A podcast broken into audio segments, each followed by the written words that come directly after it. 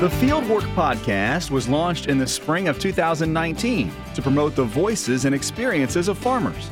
With listeners in all 50 states and more than 350,000 downloads and YouTube views, the show's first season produced 15 episodes that dove into precision ag, the power of farm data, cover crops, and more. Meet the co hosts of the Fieldwork Podcast as we talk about all the hot topics that come with keeping agriculture sustainable. Coming up. From the Ohio Farm Bureau studio, this is our Ohio Weekly, highlighting those who grow our food, fiber, and fuel while examining issues that are important for farmers and their neighbors throughout the Buckeye State. Our Ohio Weekly is supported by Nationwide. Nationwide is on your side. Here's our Ohio Weekly host, Ty Higgins. Conversations about cover crops, conservation tillage, water management, just some of the topics you'll hear about when you tune in to the Fieldwork podcast, which is now in its second season. Fieldwork is dedicated to new discussions about agriculture, sustainability, and the experiences of those on farming's front lines. Joining us this week on Our Ohio Weekly, Mitchell Hora and Zach Johnson, the co hosts of the Fieldwork podcast. So, you're both farmers. Uh, before we get into the podcast, kind of introduce yourself. Tell me what you do on the farm and, and where your farm's located. Mitchell, we'll start with you. Yeah, I'm a seventh generation farmer from southeast Iowa, uh, Washington County. And um, on our farm, we farm about 700, a little over 700 acres with my dad. Farming this year, we've got corn, soybeans, rye, barley, and mustard. Uh, doing a lot of stuff with different research projects and soil health trials and such. So, really trying to uh, make things interesting on our, on our farm and try a bunch of fun, fancy stuff that keeps us really busy. Um, but I spend most of my time running my soil health data company, Continuum Ag. And uh, so we focus on helping other farmers to be able to implement more sustainable systems, but looking at just managing data just to help to drive short term profitability while looking towards long term sustainability goals. Zach, where do you hail? I am in west central Minnesota. I'm a fifth generation farmer here, farm about uh, close to 3,000 acres now with my dad. Um, we've got corn and soybeans.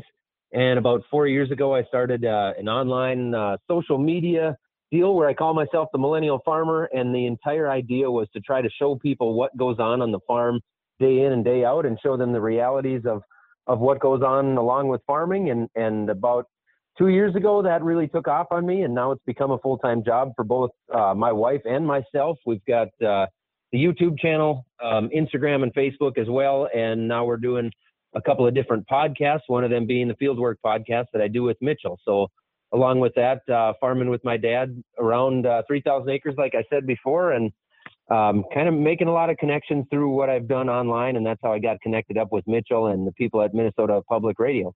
Who's the better farmer? Uh, me. Oh, we, oh, we can't get into that. so how how do two farmers get their own podcast? Uh, you mentioned that you guys kind of connected, but did you know each other before field work? We actually didn't. It was uh, Minnesota Public Radio that connected the two of us. So I'm I, they had uh, they had Mitchell picked out ahead of time. They wanted Mitchell for whatever reason. I'm not sure. Nobody will ever know why in God's name they wanted him. But like, they got Mitchell. Um, podcasting. Yep, perfect face for podcast so they took Mitchell and uh, they needed somebody else, and and somehow or another they ended up finding me. Uh, I'm sure they were looking online and and ended up contacting me and talking to me and saying, "Hey, would you be interested?" Um, we ran a couple of test trials, did a couple of uh, of test um, test podcasts, and it sounds like they like it, and uh, the rest is history from there. So now we've got a couple of seasons done and um, already starting conversations for season three. Yeah, and and the numbers are amazing. The download numbers and the amount of people that you reach week in and week out when this podcast drops uh, on Wednesdays. Why is Fieldwork so popular? What about it is is there a draw? I think to me, I think we have approached it really well from the beginning, and we've been very conscious about how we've approached it, and that our role through the podcast is just to lay out the ideas. It's to say, here is overall very high level sustainability Here's a lot of different ways to do it. There's no one size fits all. You have to figure out how to make it work for your own farm and pick and choose. You know your farm. You need to figure out how to um, make it work for you. Here's a lot of different ideas. And here is a farmer who has actually implemented it. Plus, here is some experts uh, from industry or from universities who can help us to have the conversation and uh, open up the opportunity to think outside the box. Zach, were you a little leery about taking the sustainability route when it comes to a podcast? I mean, that word went from a buzzword to a curse word to no one really knows what the definition of it is.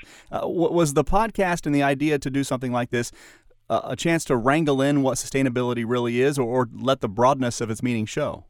I I would definitely say it's to let the broadness of the meaning show. You know, there's not we talk about it all the time on the show how there's there's just not a one size fits all way to do everything when it comes to farming, especially. You know, everybody's got a different geography, so they've got different climates and different soils, and different markets and different crops and access to different machinery.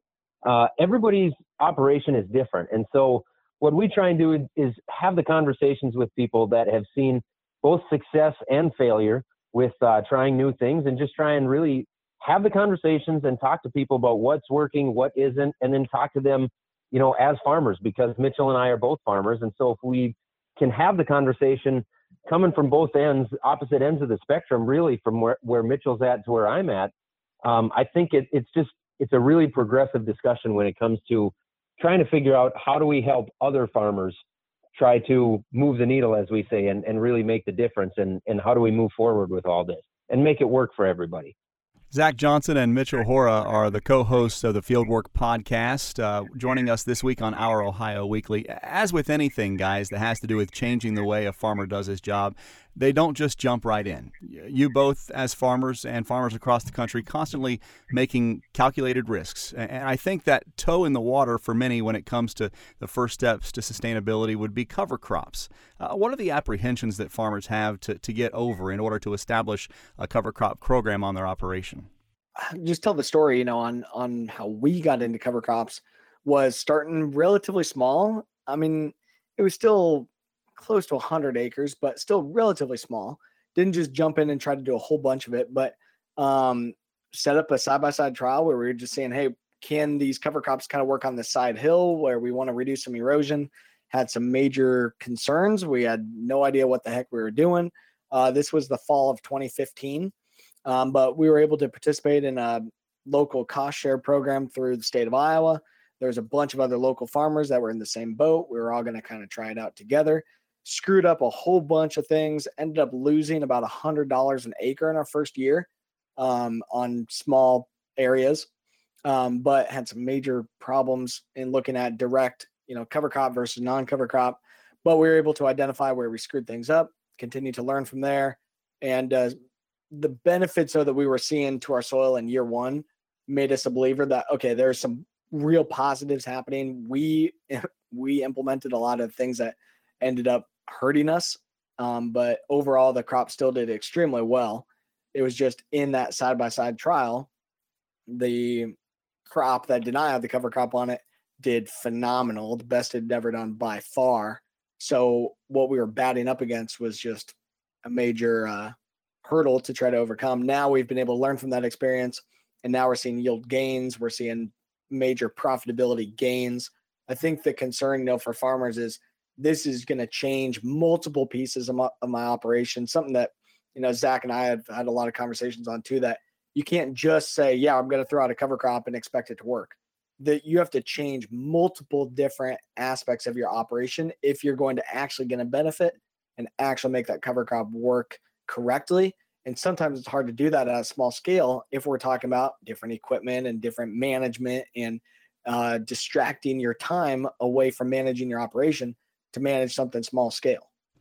Zach, I mentioned that uh, cover crops are kind of the gateway practice, if you will, for uh, getting into soil health. What, what are the more advanced practices that we're seeing more of across the country? Well, cover crops is certainly a big one. You know, it's it seems to be pretty common attitude now to try to uh, reduce tillage what you can, and uh, and try to work in some cover crops if you can. And I think a lot of people are kind of at the point where where I'm at, where I see the advantages to no-till and cover crops, but I'm trying to really figure out how can I work that into my operation? Because Mitchell did a really good job there of explaining that, you know, not only is it okay today we stop tilling and tomorrow we'll plant cover crops. So we need to figure out how can that work on a farm like mine where we are two people essentially. Most of the time it's just dad and I trying to manage 3,000 acres, and so really having the the equipment and the human aspect, the labor, and and then the finances as well to try and figure out how does this work logistically on my farm and economically? Because if it doesn't work those two ways, it's not going to be a long term thing, right? We're, we're really just throwing stuff at the wall and, and hoping something sticks. And um, that we really don't have a lot of room for that kind of error in farming. So we're trying to figure out how do we really make it work? How do we go about this in a smart way to really make a difference instead of just um, instead of just throwing throwing it out there in the wind and, and hoping on a prayer, right? We we I think the real advantage to it all comes when we figure out how do we work it into the total operation uh, and maintain the efficiency that we've gotten to today. Talking with the co hosts of the Fieldwork podcast, Mitchell Hora and Zach Johnson. They're in their second season of the podcast. Uh, you know, we're coming out of, of COVID 19. Uh, the pandemic shot a huge hole in profitability for agriculture, and farmers were operating on a thin margin as it was. Uh, will what happened in 2020 have an impact of the pace of new practices being adopted by farmers? I think 100% will. Um, and that's something that I've had some different conversations along those lines of you know, for a farmer to be able to implement something that is new, um, implement new technology, implement new practice, implement new edge of field practices, or try to diversify their operation, it takes capital to be able to do that. And with markets as bad as they are, and uh, and going to stay long term, not good because of um, ethanol demand. Of course, has been massively hurt.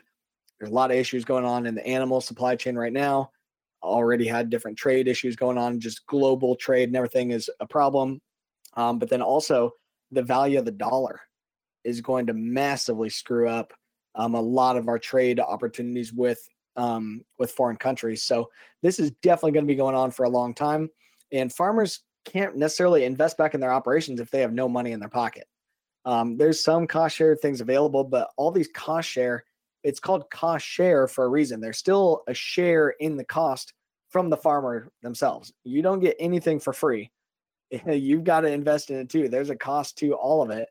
And um, it's tough to be able to do those new things when you're just trying to get by, um, make it to the next year, pay back the operating note at the bank, and be able to continue to survive. So uh, we're trying to get more creative with getting the supply chain, getting the consumer getting these groups that are off the farm involved in the operation so we can all work together to improve water quality and sequester carbon and improve nutrient density of the crops that we're producing. So I think it's just going to take a larger effort um, and hoping that there's a lot of non ag groups that can come in to help um, to be part of a solution.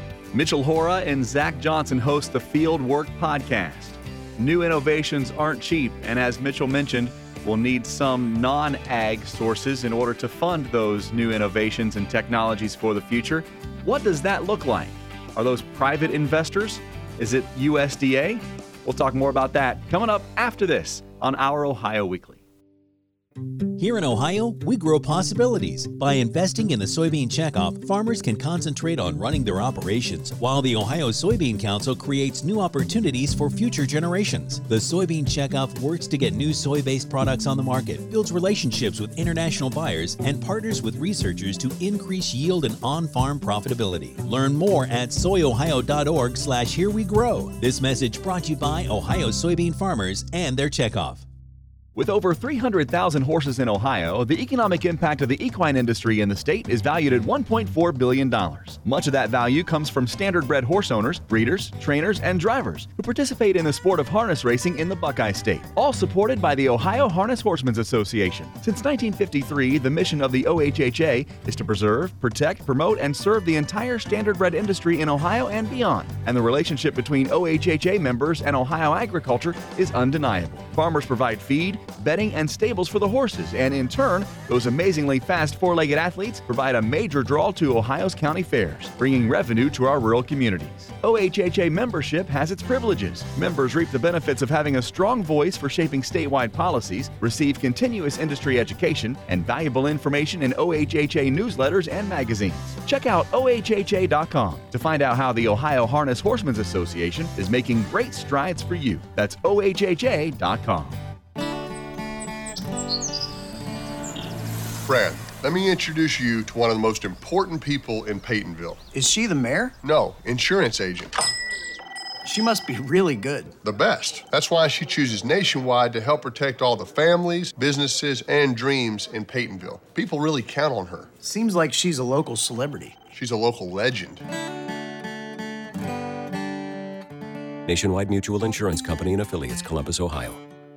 Are you a small business owner supporting and involved with agriculture such as farm equipment, food processing, grocery store, or restaurant service? Do you continue to search for reliable and affordable health coverage? Then search no more. The Ohio Farm Bureau has taken action to offer a new self funded medical plan to save on expenses. This new health benefits plan, administered in part by Medical Mutual, offers great rates, expanded well care, fixed monthly payments, and a variety of plan designs to meet your needs. Specialty products available to employees include dental, vision, and disability at specially discounted rates. This plan also includes a 24 7 nurse line and a physician consultation service for your convenience.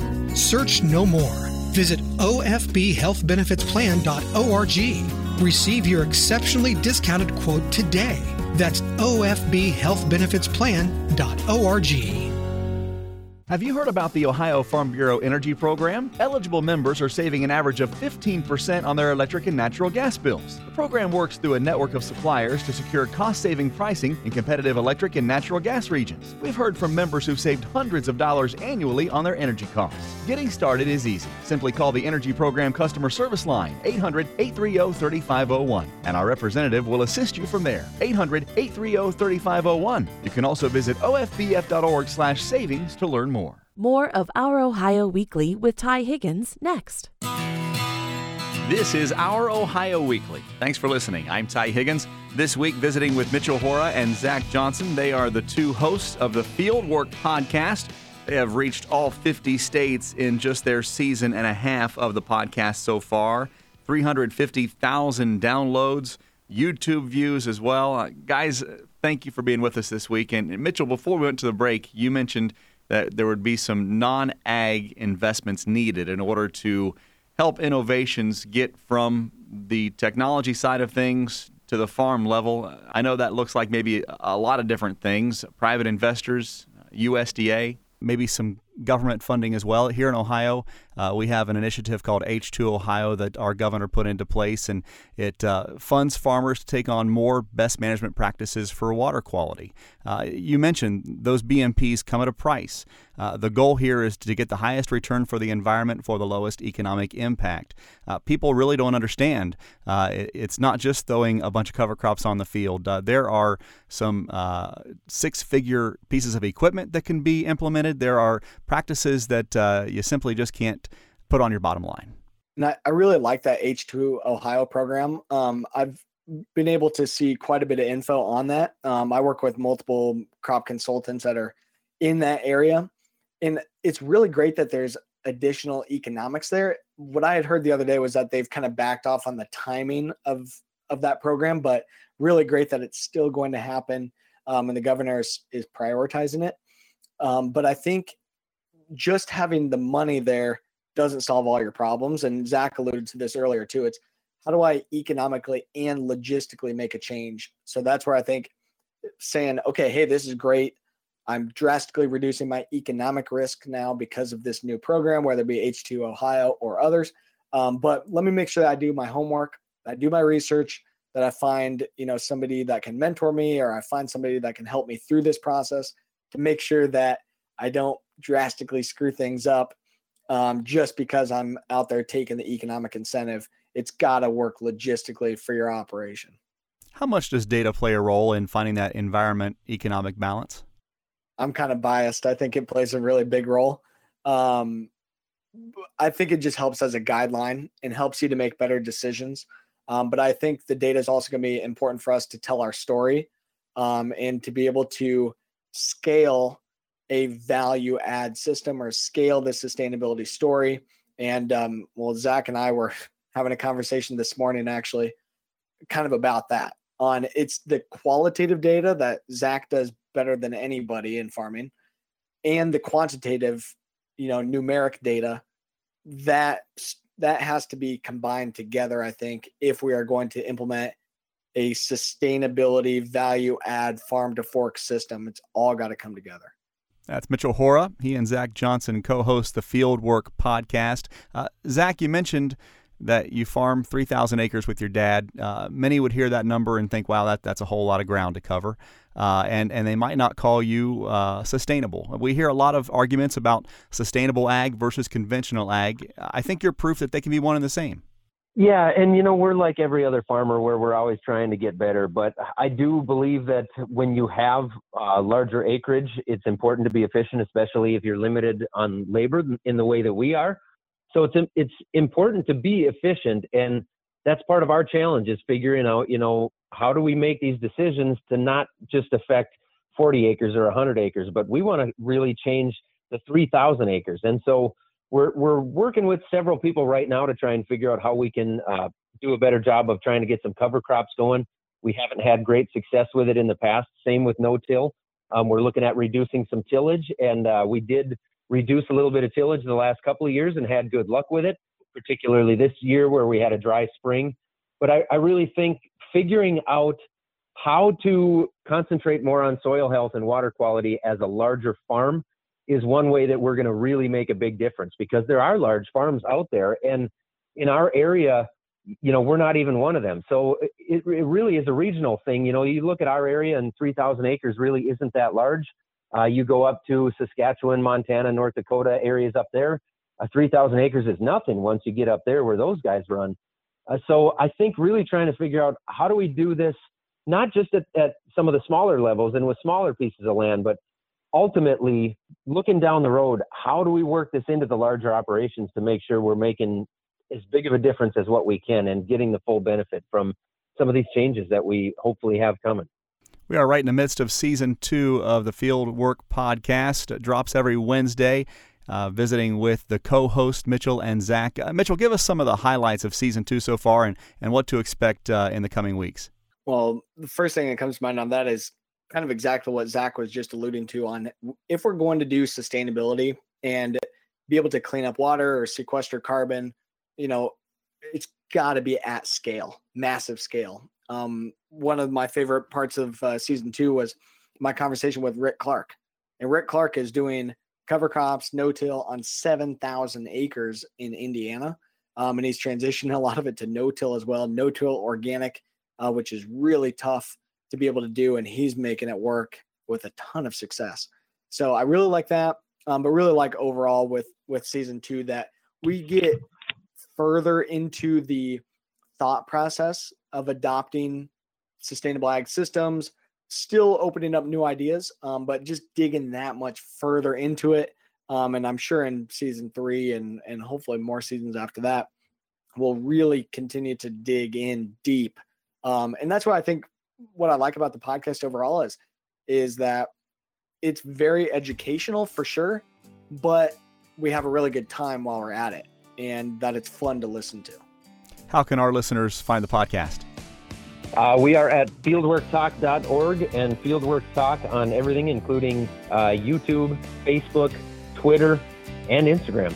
The co hosts of the Fieldwork podcast, Mitchell Hora and Zach Johnson, joining us this week on our Ohio Weekly. Fellas, thank you so much for taking time for us and congrats on season two and many more seasons to come.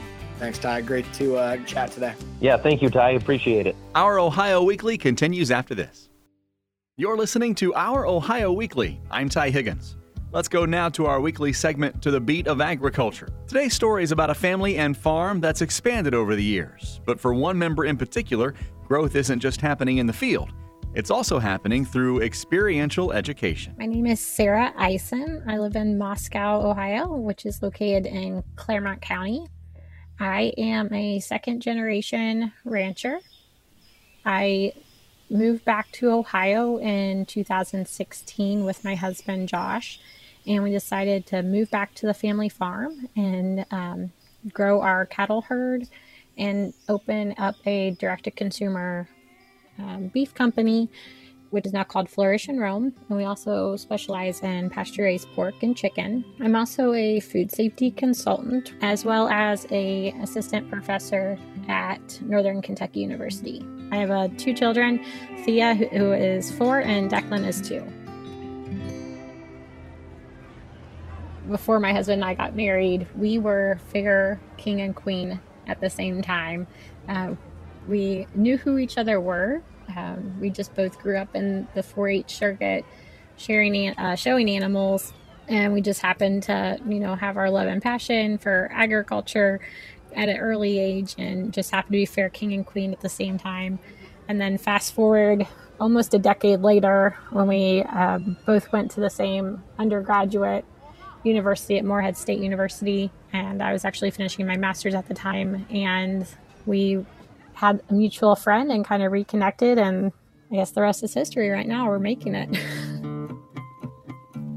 we call it the home farm. So the home farm is where we we live in a nuclear family environment with um, my parents and my grandmothers are here, and so the home farm is where my grandparents originally bought the farm in the ni- early 1960s, and they ran a large horse boarding facility, and I called it like the dude ranch of the day, where they'd have people come out and had big parties and they did stagecoaches. So there's definitely a lot of, of memories that were made here on that farm but we really wanted to keep that legacy here within the family and share with you know the kids as they grow up when when i started my meat business i was at a farm to cafeteria conference and i had a table booth set up it was probably my i think it was my first event that i even did when i started my company so i was like brand new really had no idea what i was doing starting the business or what direction my meat company was going to go in and what direction we were going to take the farm. There happened to be somebody from the Ohio Farm Bureau there, and she came up to me and we started chatting. And I was telling her about my background and what my interests were. And she was like, Hey, you should apply for Ohio Farm Bureau's AgriPower. Sure, what is that? You know, sounds like fun. So I went home, did a little bit of Googling, submitted my application for AgriPower which was Ohio Farm Bureau's leadership advocacy training program. Through the AgriPower program, I was able to really dive in and see why the Farm Bureau is truly a grassroots organization. So, the PAL program is Partners in Advocacy Leadership, and this is the American Farm Bureau's leadership and advocacy training program. So, it's kind of the next step up from the state level it definitely um, it's been the most challenging program that I've yet to be in. Um, besides completing my dissertation and my PhD, it really challenges a lot of your. Uh, really digs deep at trying to identify what you are really good at doing um, in terms of agricultural advocacy work and how you work with people, your leadership abilities. The PAL program also focuses a lot on policy development at the national level, so outside of just the state level organization, which is an interesting experience to look at because a lot of the issues we'll use water quality as an issue because we have a, a, lot of water quality issues here in Ohio. Well, our water quality issues in Ohio are a lot different than the water quality issues that are going on in Colorado. You know, when you're designing developing policy for the American Farm Bureau, you know, how do you kind of join those two different states to align in terms of water quality? So you're doing a lot of reading, a lot of books, you do a lot of media trainings. Um, storytelling is a really big component of that with social media because the social media is a great platform to connect with people outside of our normal circle. And then there's also an international component to the PAL program. Um, our major issue that we were talking about was trade. Since we started last fall, we had um, all of our modules were based around trade. So we talked about trade a lot. So we were supposed to go to China originally. That got actually kind of cut short because of some of the um, discussions between the US and China. They were actually having a difficult time aligning agriculture for us to see in China. So we were going to go to Japan. But now with COVID hitting, we've probably our international component's going to be held off probably till 2021. I definitely recommend um, anybody that if you're a farmer, rancher, if you have backyard bees in your and you live in the suburbs or you are interested in agriculture, go to Ohio Farm Bureau um, online and look for your local organization director, contact them, see how you can get involved. That's our weekly segment to the beat of agriculture. For more on anything you heard today, visit ofbf.org. That's ofbf.org. We'll be right back on our Ohio Weekly. $500 in bonus cash on eligible Ford vehicles. $750 in bonus cash on eligible Lincoln vehicles. All it takes is to be or become a member of the Ohio Farm Bureau. Bonus cash applies to purchases and leases. For all the program requirements and details, visit ofbf.org. Big bonus cash on new Fords and Lincolns exclusively for Ohio Farm Bureau members. Visit ofbf.org.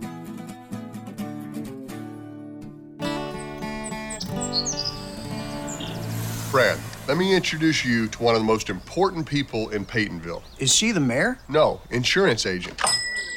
She must be really good. The best. That's why she chooses Nationwide to help protect all the families, businesses, and dreams in Peytonville. People really count on her. Seems like she's a local celebrity. She's a local legend. Nationwide Mutual Insurance Company and affiliates, Columbus, Ohio.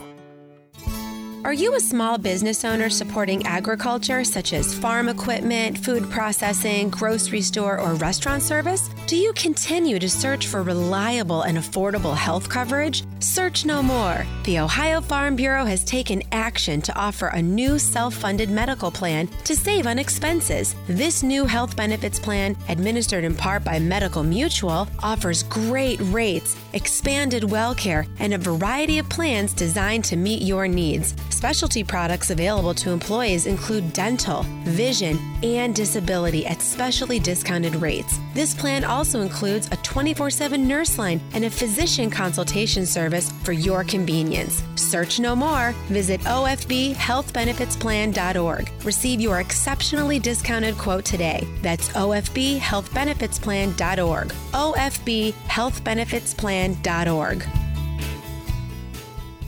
Our Ohio Weekly with Ty Higgins continues after this. This is Our Ohio Weekly. Welcome back. I'm Ty Higgins. Well, about a week and a half ago, we heard from the EPA Administrator Andrew Wheeler that he has uh, appointed some new members to what's known as the Great Lakes Advisory Board. It's a 14 member panel that helps the EPA make uh, best decisions to restore water quality all across the region. We were happy to find out that one of my Farm Bureau colleagues, Dr. Larry Antosh, Senior Director of Policy Development and Environmental Policy with Ohio Farm Bureau, is part of this advisory board. Dr. Antosh, welcome to our Ohio Weekly. Well, good morning, Ty, and thank you. Tell me about the advisory board uh, and, and what it exactly does. I know I gave a little bit of a, of a reason behind it, but can you go in more in depth about it? Sure can, Ty. Uh, the advisory board itself, the Great Lakes Advisory Board, was established, I believe, in 2013. It it kind of sunset for a while, and they've uh, recently just um, rein, reinstituted it. The board itself is a advisory group to US EPA uh, Region 5, which is uh, Chicago, and the um, Great Lakes National Program Office. Basically, um, we will be asked, from what I understand, we'll be asked to uh, provide insight and input into decisions dealing with the uh, Great Lakes Restoration Initiative, and then also uh, the uh, Great Lakes Water Quality Agreement. We call you our mad scientist at the office because you know a lot about water quality and, and what goes into uh, what needs to happen in order to make our water better and our Great Lakes even greater. Uh, give me your background uh, as, as a scientist and what you bring to the table essentially my whole career has been in water resource management and water quality from the standpoint of uh, my uh, college degrees in, in environmental science and water resource management, uh, ultimating, you know, coming up with a getting a PhD at, at Iowa State University. Um, was on faculty for a while at Penn State University. Overseeing there was the largest undergraduate uh, multidisciplinary uh, program in the College of Agriculture at Penn State. Came over to Ohio EPA uh, was there what, what I thought was going to be a short term oh postdoc type type experience, and that ended up being 13 years managing the and overseeing the non-point source program, and then also some of the other watershed management activities. Uh, Ohio Farm Bureau, our board had, and and their great wisdom 21, 22 years ago created a position that I'm in now, in which I'm overseeing the uh, environmental issues, primarily water quality initiatives of, of Ohio Farm Bureau, making sure our members are actively engaged in the discussions uh, dealing with water quality. It's the old adage if you're not at the table, you can't judge the menu. Well, and you bring all that experience uh, with you uh, and, and with Ohio Farm Bureau as well, you've learned that agriculture uh, is is doing a lot uh, as far as water quality and nutrient management is concerned, especially here over the last ten years, uh, as you have uh, seen these changes and improvements throughout not just the uh, Lake Erie watershed, but all throughout Ohio. How important is it that Ohio agriculture, uh, with you here as part of this Great Lakes Advisory Board, is part of the conversation?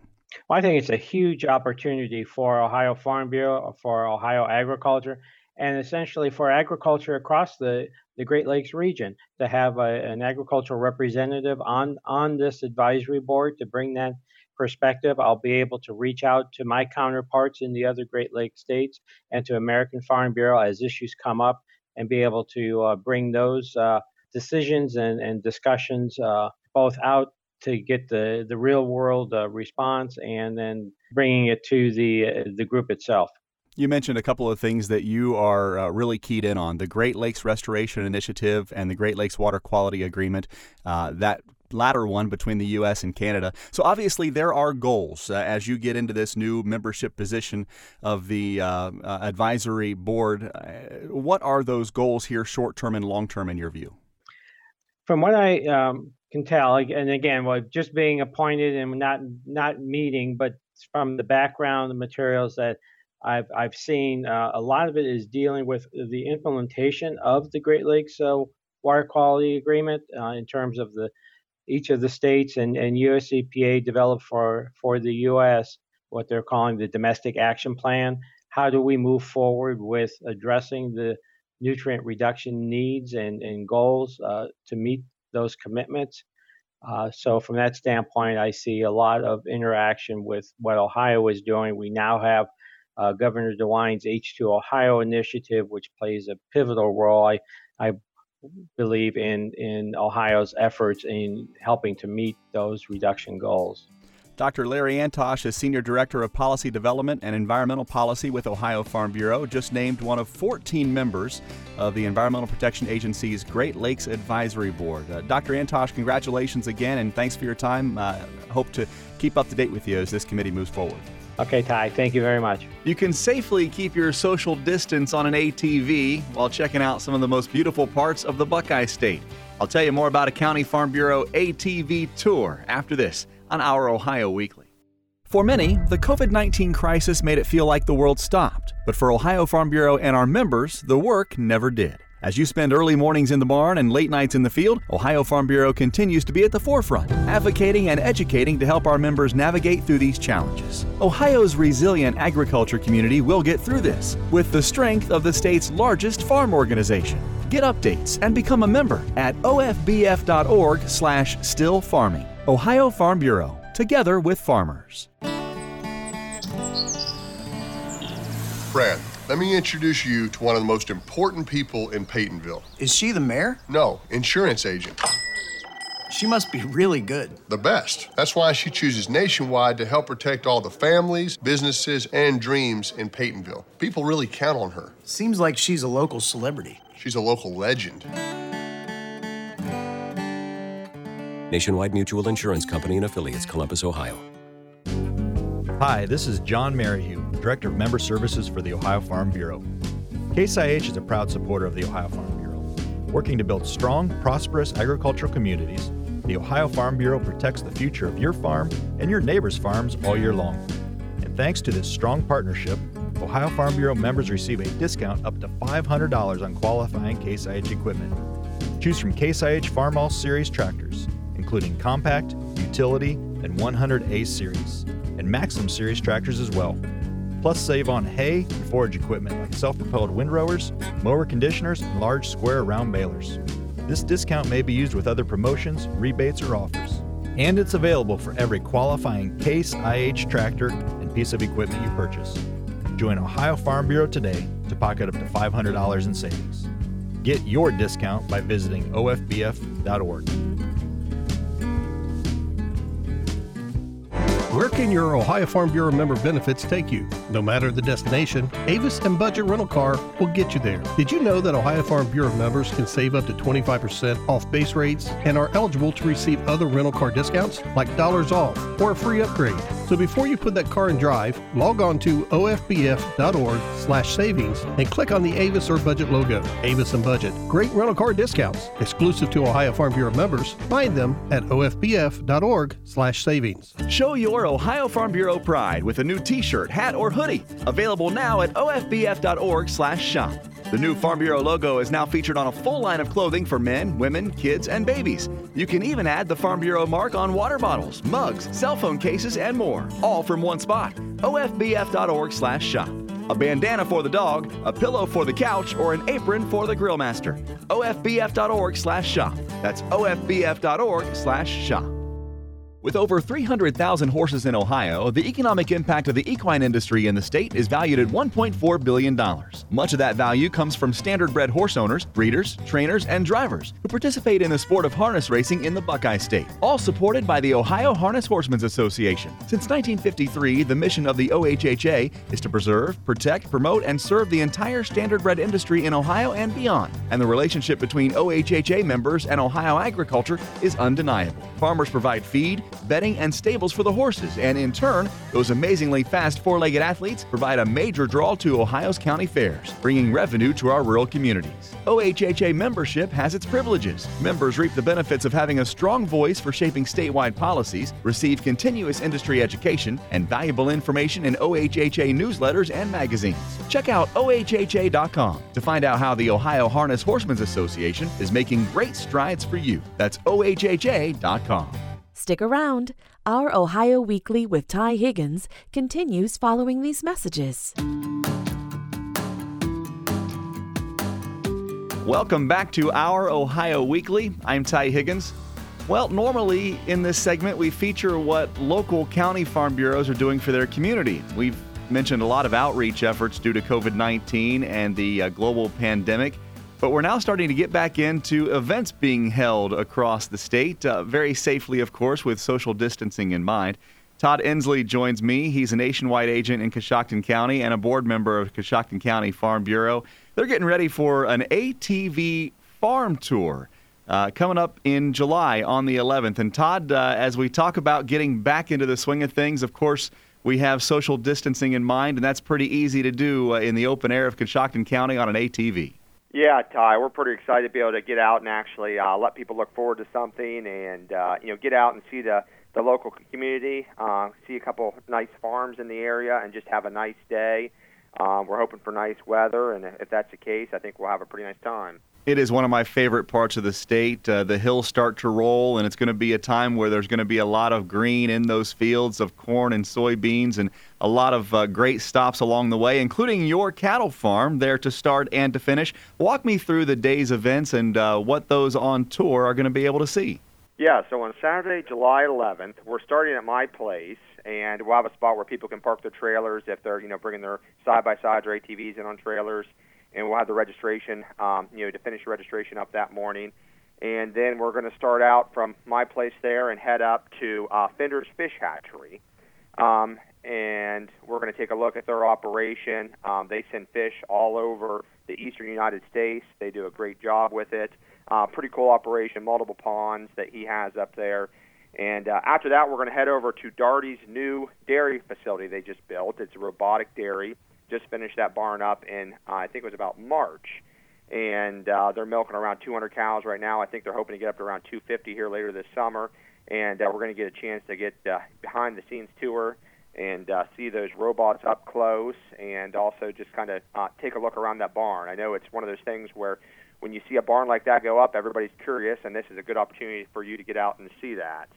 And then from there, we're continuing on to Jared and uh, um, Jandy Adams' hop yard, Coshocton Hop Yard, and they grow hops here locally. Um, they sell them to a couple local breweries as well, and they've been developing this hop yard over the last four or five years, putting a lot of hard work into it. And it's one of those things that's still fairly new to our area. You don't see a whole lot of hop yards around, so I have not my, seen it myself either. So I'm kind of looking forward to seeing this.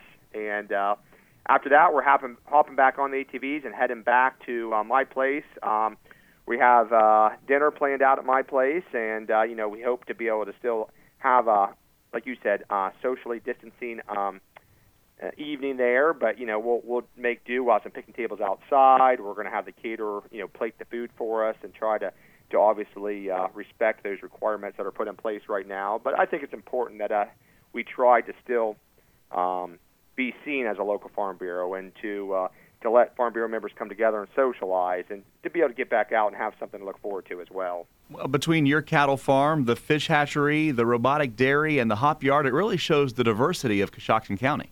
Yeah, we're hoping to make this an annual event too and maybe move it around the county. Um, we have the support of our local sheriff's department. We're going to have them um, assisting us crossing a couple of the state routes. But for the most part, we're going to be on the back roads. We're going to be enjoying, you know, um, enjoying those those back roads that are winding, and we're going to try to have some trail riding as well mixed in. So we'll have a little bit of you know road time and trail riding, and if it goes well, um, we'll, we'll try to make an annual event. Uh, right now, tickets are going um, really well. Um, I think we're probably about only 30 tickets left or so. So I mean, if you have some interest, definitely reach out to my office or our county farm bureau's office. Uh, Kayla Jones can help you get tickets as well. Ohio Farm Bureau members are $40 per person, non members $60 to take part in the ATV tour on July 11th. And Todd, uh, for those wanting to get those tickets, how can they go about doing that? Yeah, so you can call my office at uh, 740 622 1111, or you can also reach out to our local Farm Bureau office. Uh, if you call their office, they will be able to um, take down your credit card and I should have had Kayla's number up here. Let me see if I can find that. I got it here 740 452 2356. And you can also reach out to Coshocton at ofbf.org. And Todd, uh, again, coming up on July 11th, the ATV Farm Tour there in Coshocton County. I really appreciate you taking time. Todd Inslee is a nationwide agent and a board member there at Coshocton County Farm Bureau. And uh, hope you have great weather and a great time and be able to uh, get some much needed fresh air after what we've been through over the past three months. That sounds good, Ty. Yep, we're looking forward to it, and uh, I think it's going to be an enjoyable day. Our Ohio Weekly is supported by Nationwide. Nationwide is on your side. And produced by Ohio Farm Bureau. Working together for Ohio farmers to advance agriculture and strengthen our communities. Be sure to visit our Ohio Weekly's podcast page to listen to previous episodes at ofbf.org slash Our Ohio Weekly. As always, a special thanks to Vince Tornero. He produced To the Beat of Agriculture. Thank you for listening. I'm Ty Higgins. We'll see you down the road.